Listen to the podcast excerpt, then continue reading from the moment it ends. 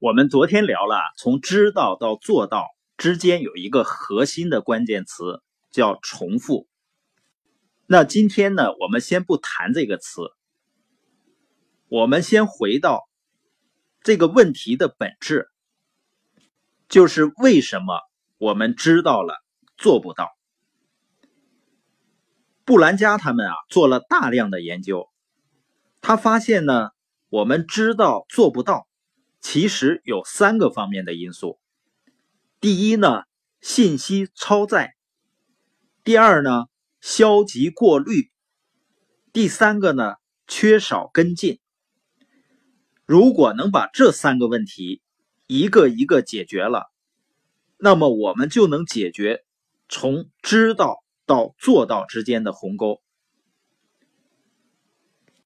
当我们理解了为什么是这三个问题，以及这三个问题的解决方案是什么，也就明白了为什么重复是整个方法的关键了。让我们一个一个来看，先看第一个：信息超载。什么是信息超载呢？比如现在的人们啊，在朋友圈各种文章，或者各种类型的公众号，然后各种培训班。不停的去参加，去学习所谓新的知识，不停的阅读新的书籍，感觉呢每天都很充实，每天都在学习。可是有没有发现呢？过了一段时间，回头一看，好像什么都没有学到，或者是感觉付出那么多，知道的却很少。我相信呢，很多人都会有这样的感触。那为什么会是这样呢？因为我们的大脑啊，其实它更喜欢接触新鲜的事物，是有好奇心的。当我们知道有一个新的知识、有一个新的方法的时候呢，我们第一时间想的是寻找一些新知识和方法。因此呢，我们就会习惯性的不断的向前跑，不断的索取新知识。那现在更可怕的在哪儿呢？就是很多人的学习，它不是系统化的学习，而且不是深入的学习。比如说，看了一个沟通的方法，然后呢，又看一个节目讲怎样高效阅读，这时候你肯定更希望去看这个高效阅读这个新的知识，因为沟通的方法你已经听过了，已经看过了，觉得知道了就算了。为什么我们觉得，既然已经知道了这个沟通的方法，我干嘛还要花时间再去看呢？再去听呢？这不是浪费时间吗？前面还有新知识呢，那我就应该赶紧去学那些新知识，要弥补我自己不知道的东西。正是这种心理导致了我们信息过载。事实上呢？我们的旧知识还没有完全消化的情况下，就去学新的知识，反而会导致我们没有办法好好的学到新东西。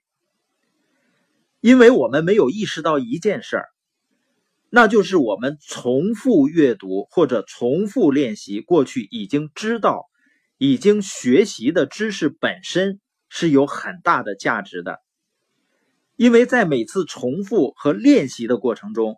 我们的理解和认知其实是在不断的深入的，每次理解的是不一样的。实际上，为什么我们每天只有五到七分钟的时间，就是为了让大家既能够碎片化的学习，如果再能够安排出来时间重复的去听的话，你听第二遍、听第三遍、听第五遍，跟你前面听的第一遍。理解和认知的会完全不同的，而大多数人呢，实际上只看到我要学习新东西带来的那种新鲜感和成就感，忽略了花时间对已有的知识重复学习，才能有更深入的认知和理解。那你说，我们要花时间投入到对既有的知识认知和理解？那就产生问题了。一天只有二十四小时，又要学新东西，又要复习以前学过的旧东西，我哪有这么多时间呢？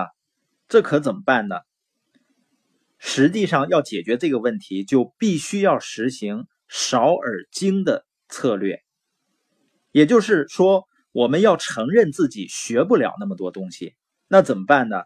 就去重复学习那些真正重要而精华的知识。所以，为什么有人在网上说学了那么多大道理，却仍然过不好这一生？是因为恰恰是很多人知道的太多了，叫信息超载。我们不是需要不断的知道一个又一个单独的新知识，而是要知道的更少、更深入。就像这本书，如果我们听了觉得很有启发、很感兴趣。那你可以在网上买了这本书，然后继续去看。你只有持续的花时间在自己已经知道的知识上重复深入的理解，才能真正的理解这个知识它背后的道理是什么。布兰加呢曾经应邀给一家公司管理层做培训演讲。那在演讲之前呢，这个公司的总裁把布兰加拉到一旁说呀。我请你过来呢，是想让你给我们公司的管理层再一次强化我们团队这些年一直在重复的事情。不需要你给我们指出新方向，就告诉大家怎样能把已经知道的事儿做得更好。所以，把精力集中在少数关键的事情上，对这些关键的事情一次又一次反复的重复。反而更能形成竞争优势，这是一个非常非常重要的认知。所以，从知道到做到的第一步，就是要执行这种少而精的策略，来应对信息过载。所以，你发现啊，我们播音的内容啊，就是围绕着家庭、围绕着生意、围绕着领导力方面进行。而这个世界上的知识太多了，如果我们方方面面的信息都去学习、都去接收的话，那就会出现你没有办法去重复那些最精要的信息，没有办法去深入，那就没有办法去行动。所以说呢，就是只是嘴把式。